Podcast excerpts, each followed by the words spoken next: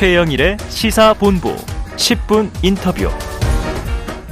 네, 이번 주 시사본부가 연말을 맞아서요. 특집 인터뷰들을 준비했습니다. 자, 2022년을 정리해보고 내년을 전망해보는 주제들로 채워질 예정인데요. 자, 오늘은 먼저 올 한 해 언론계를 정리해보는 시간을 마련했습니다. 자, 우송대 글로벌 미디어 영상학과의 박성우 교수가 스튜디오에 직접 나와 계십니다. 교수님 안녕하세요. 네, 안녕하세요. 네, 자, 2022년 뭐 이제 일주일도 채 남지 않았는데요. 언론학자로서 올해 언론계를 돌아본다면 좀 어떤 말씀 주고 싶으세요? 네, 아주 드라마틱했던 한 해였던 것 네. 같습니다. 네. 네. 일단 우리 뭐 새 정부 맞이했습니다. 네. 윤석열 정부 등장했고요. 그런데 법치가 폭주하는 광경을 목격하는 것 같습니다. 네네. 여기에 언론계도 예외는 아니었고요. 음. 점차 민주주의 위기 그리고 저널리즘 붕괴가 더 눈에 보이고 어. 가속화되는 한 해다 이렇게 말씀드릴 수 있겠습니다. 네. 우리가 그 올해 목격한 놀라운 것들은 많았는데요. 대표적으로 뭐 몇 가지 보면 윤석 열차 기억나시죠? 네네네. 예, 표현의 자유와 관련한 검열이 다시 우리 일상에 등장했고 공적 재원이나 공적 소유 체제 언론사에 대해서 일방 통보식 폐지 음. 혹은 민영화 시도 계속 있죠. 그리고 고위 공 정무직 공직자가 마음에 안 드는 언론사들에게 거액의 민사소송, 손해배상 청구를 아주 뭐 거리낌 음. 없이 남발하는 거죠. 어, 소수 사법 엘리트들의 경직된 법적 판단과 아주 거침없는 대놓고 하는 언론 행위라고 저는 보는데요. 음.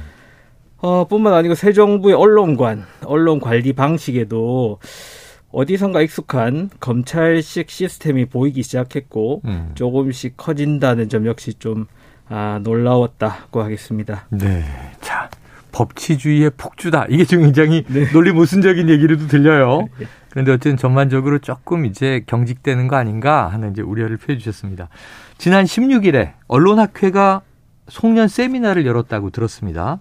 이 자리에서 등장한 화두가 폭력이라고 해서 자, 다른 언론학자분들이 지금 상황을 어떻게 좀 생각을 공유한 것인지 폭력이 키워드가 된 연유는 무엇인지 이 당시 박 교수님께서 사회를 보셨더라고요. 네네. 어떻게 좀 정리해 주시겠습니까? 예, 사실 뭐 언론학자 전부는 아니고요. 네. 뭐 규모나 역사성 등에서 이제 대표적인 3학회가 있습니다. 한국 언론학회, 방송학회, 언론정보학회 네. 등인데요.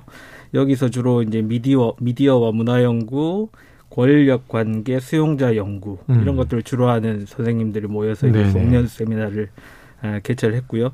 이번에는 우리 주변에서의 법치의 폭주에 대한 얘기로 음. 어, 이야, 어, 토론을 진행을 했습니다. 핵심은 그 특히 언론계나 학계, 시민사회 등에 가해지는 다소 비상식적이거나 음. 예전에 보지 못했던 수준 낮은 방식의 폭력 그리고 일상적인 압력 등에 대한 증언 그리고 공유가 있었습니다. 구체적으로 몇 가지 전달해 드리면요. 다들 잘 아시겠지만 2020년에 그 종편 재승인 네. 네, 심사에 참가한 민간 심사위원 학자들에 대해서 압수수색하고 수사, 아. 심지어는 출국 금지까지 이루어지고 있는 네네. 어떤 압박의 과도함에 대한 지적이 있었고요. 음. 근데 이게 기억을 거슬러 보면 사실 이 사안의 핵심은 당시 심사 때 드러난 TV 조선 의 지속적인 규정 위반 음. 그리고 그 이전 두 차례 재승인 조건 미이행 이것이 문제였거든요. 음. 사실 TV조선은 박근혜 정부 시절이 2014년 심사에서부터 방송과 관련한 과도한 아, 방송 내용과 관련한 과도한 법정 제재를 받았습니다. 그리고 음. 재승인 때마다 문제가 된 경우로 유명하죠. 어, 이른바 뭐 첫 번째 경우 아니었다는 겁니다. 심지어는 박근혜 정부가 임명했던 방통위 구성 아래였던 2017년도 봄 심사에서도 여전히 여전히 그랬고요. 음. 2020년도 역시 전혀 나아지지 않은 채 기준을 과하게 위반했으니까 당시에는 이, 이 허가 취소까지는 아니더라도 최소 뭐 6개월 방송 정지를 받은 네네. MB, MBN 수준 이런 예, 어, 수준의 제재를 예상했던 당시 네. 의견이나 보도들이 얼마나 많았습니까? 음. 근데 근데 결국 되돌아보면 2020년 재승인 결과도 TV 조선 입장에서 보면 예상보다 후하게 좋게 네, 네. 받았거든요. 네. 이- 그렇다라는 일반적 평가가 많았습니다. 음. 당사자인 TV조선 역시 당시에도 심사 결과에 대한 어떠한 이, 이의 제기조차 없었고요. 음. 근데 시간이 조금 지나서요. 갑자기 윤석열 정부 들어서 몇 년 전 TV조선 재승인 심사가 문제였다. 뭐 이렇게 된 거예요. 네네. 그러면 일반적으로 합리적이거나 논리적으로 생각하게 된 거, 이거 뭐지? 음. 예상보다 그때 후하게 평가받은 게 문제라는 건가? 음. 그게 공정하지 않았다는 건가? 이렇게 다가가는 게 일반적이죠. 네네. 합리적이고 논리적이죠. 근데 이야기가 다른 데로 가는 거죠. 네네. 뭐 갑자기 뜬금없이 민간 심사위원들의 점수를 문제 삼고요. 음. 그러니까 이해가 안 되기 시작하는 겁니다. 네네. 어, 논리적으로도 그렇고 검찰의 행태도 문제도 음. 그렇고요. 사실 이게 논리적으로 맞을, 맞으려면 그 당시에 왜 TV조선이 기대보다 예상보다 조금 더 높은 평가를 받았는지 음. 거기에 어떤 어 거기에 기여했거나 관련이 있을 만한 음. 뭐 방통위원들이라든지 이런 분들을 의심하는 게더 네네네. 맞지 왜 국가기관의 요청에 따라서 전문성을 가지고 성실히 임한 학자들에게 압수수색하고 평가 출국 금지시키고 심지어는 핸드폰 포렌식하고 이렇게 탄압하는가? 네. 이거는 국가기관이 책임지고 진행하는 공적인 평가 절차일 뿐인데 음. 이게 이해가 안 되는 거죠. 그런 얘기들을 많이. 했습니다. 그리고 네. 또 제가 하고 싶은 얘기가 많으니까 예, 예, 예, 좀 예. 말을 좀 빨리 하는 것 같은데. 네네. 그리고 좀 보세요. 우리 국가가 책임지고 진행하는 심사가 좀 많습니까? 음. 그죠? 뭐 공적인 역할에 대한 심사 굉장히 여러 가지가 있죠. 예, 뭐 네. 평가 결 근데 평가 결과에 문제가 있다거나 의혹이 있으면 해당 기관을 조사하거나 비판하고 규정을 바꾸도록 해야지 왜 음. 왜 민간 심사위원인가 네, 이 말이에요. 비슷한 경우- 경우로 대학 평가 같은 거 하잖아요. 음. 설령 뭐 좋지 않은 결과를 받은 대학들조차도 네, 네. 항의하거나 문제 제기하거나 그런 주체는 교육부잖아요. 그렇죠. 근데 누군지도 모르는 민간 심사위원들을 사정기관들이 들춰내고 음. 압수수색하고 핸드폰, 핸드폰 네. 포렌식하고 이런 경우를 저는 처음 보는 것 같아요. 예. 그래서 그날 나왔던 얘기도 이거는 수사와 기소라는 수단을 이용해서 음. 본질을 왜곡하고 범죄 사실로 이렇게 프레이밍하고자 하는 행위만 네. 불법적 본질로 오인하게 만드는 전형적인 언론 플레이다. 그리고 전문가 학자들에 대한 단합이다. 이렇게 네. 아, 얘기가 나온 겁니다. 예. 그러다 보니까 이제 학자분들이시기 때문에 학계가 할 수 있는 일로 자, 지금의 이제 쭉 얘기해 주신 상처라고 표현이 됐어요. 학계가 지금의 상처들을 기록해 나갈 것이다. 네. 이런 방침을 밝혔다고 들었습니다. 자, 그럼 어떤 이제 활동들을 하게 될까요? 네, 그 아까 말씀드린 종편 심사위원 압박 관련된 사만 하더라도 네. 이에 대한 어, 규탄 성명서에 벌써 300명이 넘는 언론 학자들이 이름 올렸어요. 그래서 이것을 보면 사실 정치적 견해나 뭐 생각 등의 차이보다도 학계까지 일상적으로 다가오게 된 이런 터무니없는 방식의 비상식적인 사법 조치, 네. 폭력적인 행위에 대한 분노가 더 크고 이게 모두의 어떤 공통된 의견이 아니냐라는 이야기로 저희는 받아들입니다. 동시에 학자로서 제일 잘하고 잘해야 되는 영역이 사회적 현상을 드러내고 국면을 분석하고 기록하고 공유해서 개선을 도모하는 일 아닙니까? 네. 이게 어떻게 보면 학자들이 할 수 있는 방식의 현실 개입이죠. 음. 그런 점에서 이번 일들에 대한 상처뿐만 아니고 대응, 대응의 모든 과정도 기록되어야 하고 또 그러할 것이라고 그날 모인 학자들이 의견을 모았습니다. 네. 자, 인수위 시절에는 이 천막 기자실을 깜짝 방문하기도 하고 용산의 집무실을 이제 이전한 것이 1층의 프레스센터 출근할 때마다 기자들과 만나겠다. 그래서 또 이제 일정 기간은 도어 스태핑이라고 불리는 출근길 문답을 주고받기도 했어요. 그런데 이제 최근에 보면은 대부분 대통령의 의중이 관계자 를 통해서 전원이 되거나 또 대통령실 주요 행사가 대통령실 전속 방식으로 취재돼서 배포가 되거나 이렇게 이루어지고 있는데 이런 좀 대통령이나 정부의 태도가 계속된다면 어떤 문제가 혹시 좀 우려되시는 점이 있습니까? 네, 저기 도어 스태핑 부분도 그렇고 어찌되었건 처음에 조금의 기대가 있었습니다. 저도. 네네.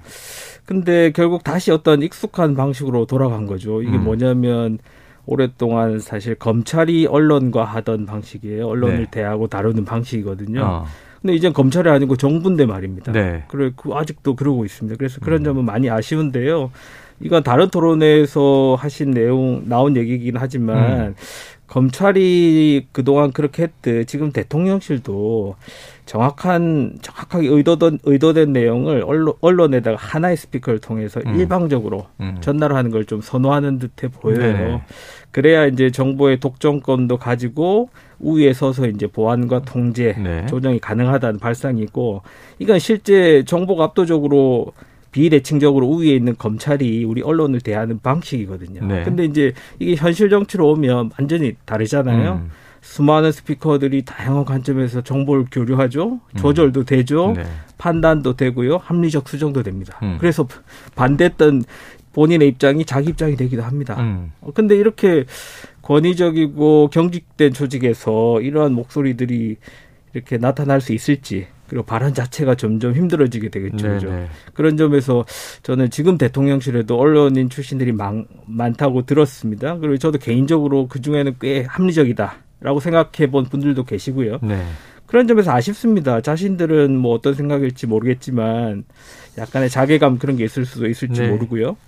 어쨌든 지금 정부의 어, 일부 모습에서 보이듯이 자신에게 불리한 언론 보도를 집중 타격하고 공격하고 법적으로 압박하고 이런 방식으로는 결국 시대착오적 대행밖에 없지 않겠나 이렇게 예 생각합니다. 네, 자 언론에는 이제 부여된 역할이 있습니다. 우리가 가장 많이 언급하는 게 이제 권력을 감시한다. 그리고 국민의 알 권리를 충족한다. 이런 게 이제 대표적이죠. 그런데 이제 어떤 시각으로 어떻게 전달하느냐에 따라서 또 이게 네. 좀 다르게 나타나기도 하니까. 자, 이런 관점에서 볼 때 이 MBC의 윤 대통령 비속어 자막 논란 이거 좀 컸고요. 네. 그리고 TBS 주요 프로그램의 정치 편향성 논란 이것도 지금 이제 진행되는 일이고 또 YTN의 리허설 영상 사용 논란 이런 네. 것도 최근에 불거졌습니다.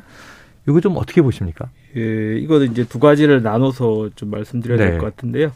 MBC의 윤 대통령 비속어 자막 논란이 있었고 논란이 있었고 이를 명분 삼아서 MBC에 대해서 해외 순방 대통령 전용기 탑승을 불허하는 조치가 있었잖아요. 네, 네 맞아요. YTN 리허설 영상 사용 논란 건도 어느 어느 정도는 마찬가지인데 제가 볼 때 이 문제들의 핵심은 사실 국민들이 정확히는 모르는 음. 풀 기자단 네네네. 네, 특히 네. 이제 그 중에서도 법조 출입 기자 기자단 문화를 좀 이해를 해야 될 것 같아요. 음.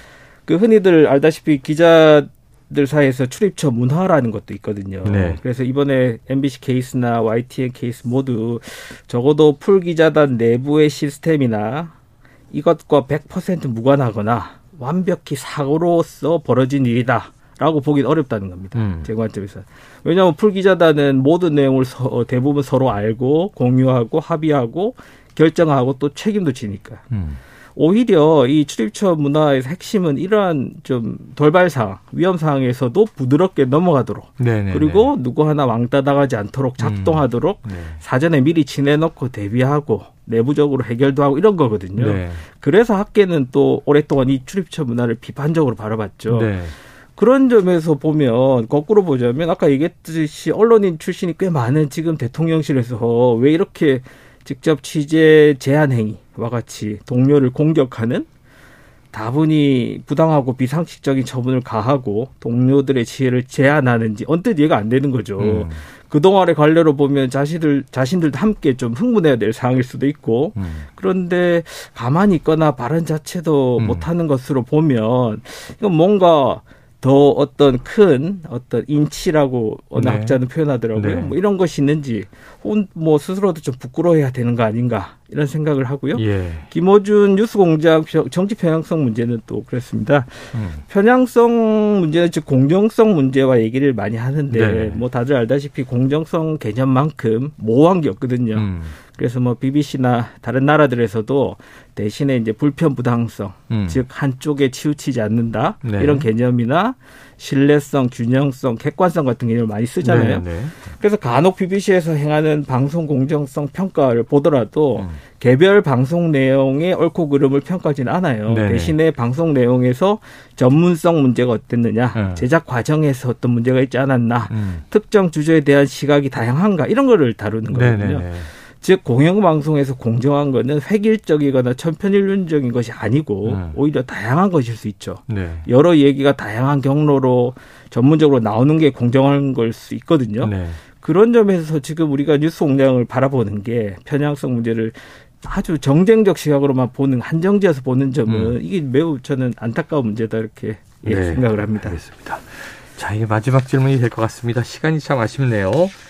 자, 이게 이제 최근 수년 동안 이제 기성 미디어보다 이른바 유튜브라든가 뭐 인터넷 온라인 이런 것들을 통해서 이제 사회 이슈를 좀 전달받는 분이 많아지졌어요. 많아지고 있고.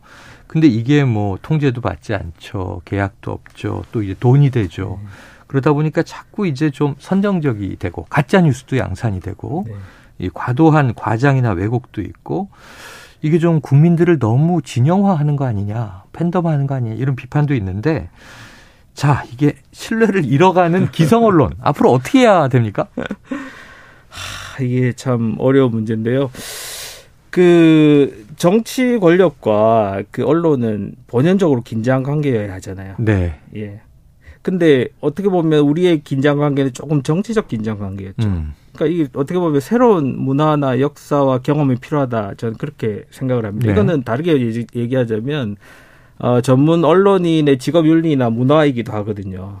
예. 예를 들면 우리가 뭐 아파서 병원에 갔을 때 음. 의사 선생님이 자기하고 친한 분에 대한 처방과 음. 자기와 모르는 분에 대한 처방이 다르지 않을 거라고 아유. 우리는 믿고 네. 당연히 그러하잖아요. 그렇습니다. 그럼에도 불구하고 우리는 여전히 특히 공영방송에 대해서는 정치 권력이 일종의 적극적 혹은 소극적 전리품이라고 생각을 하고 음. 그리고 거기에 좀 내화부동한 측면이 강하, 강했죠. 네, 재밌는 사례 하나 들면서 마치면요. 영국 뭐 별로 그렇게 아주 우수한 사례는 아닌데요. 네. BBC라는 곳과 거기에 규제기구 예전엔 BBC 트러스트 이제 오프콤인데 음. 거기는 우리처럼 뭐 영국 정부에서 임명을 합니다. 음. 근데 거기는 임명을 하면 임명을 임명을 하면 사람이 비판적으로 돌변하는 문화가 있어요. 어, 어, 심지어는 그래서 보수당에서 몇 년 전에는 크리스 패튼이라는 유명한 보수당 당수, 음. 당수를 BBC 트러스트 위원장에 임명했는데도 예. 취임하고 나서는 정부에 공격적이었어요. 네. 이게 뭘 말하나? 저는 그 당시에 뭘 생각했냐면 그만큼 국민들을 두려워하고 음. 국민들 시선 속에서 공영방송을 지키려는 일종의 내부로부터 합의된 강한 어. 조직 문화 예. 그리고 그거를 누구도 거스를 수 없는 음. 어떤 실천으로 여기는 그런 것이 있지 않느냐. 네. 그래서 답은 저는 법 제도적 정비 물론 음. 중요하고요. 지금 많이 사안으로 올라와 있는 것 같은데 더불어서 비제도적인 민주주의 전통과 문화를 복원해야 된다. 음. 그런 점에서 기성 언론 역시 이러한 시민 대중들의 인식과 힘의 힘을 중심으로 사고하고 권력 감시와 진실 보도라는 언론 본연의 소명에 최선을 다해야 되고 그리고 마지막으로 어 언론인 법률가들이 너무 정치권에 많이 나가는 것 이것도 네. 저는 문- 좀 아. 다시 한번 우리가 우리 사회에서 생각해봐야 될 것 같습니다. 그래서 답은 네. 언론과 시민 모두가 우리 일로 다가가는 것부터 시작해야 되지 않나 이렇게 생각합니다. 알겠습니다. 중요한 정리를 마지막에 해주셨습니다. 자, 지금까지 우송대학교 글로벌 미디어 영상학과 박성우 교수님과 이야기 나눴습니다. 오늘 말씀 고맙습니다. 네, 감사합니다.